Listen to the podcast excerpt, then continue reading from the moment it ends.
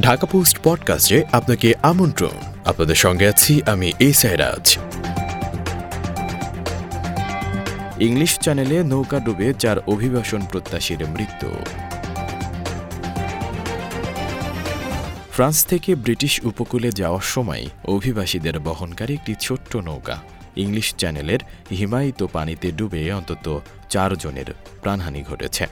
বুধবার স্থানীয় সময় ভোরের দিকে নৌকা ডুবিতে এই প্রাণহানির ঘটনা ঘটেছে বলে যুক্তরাজ্য সরকার জানিয়েছে। ব্রিটিশ সংবাদ মাধ্যম বিবিসি বলছে, বুধবার ভোরের দিকে কেন্ট ও ফ্রান্সের মধ্যবর্তী ইংলিশ চ্যানেলের হিম শীতল ঠান্ডা পানিতে একটি ছোট্ট নৌকা ডুবে গেছে।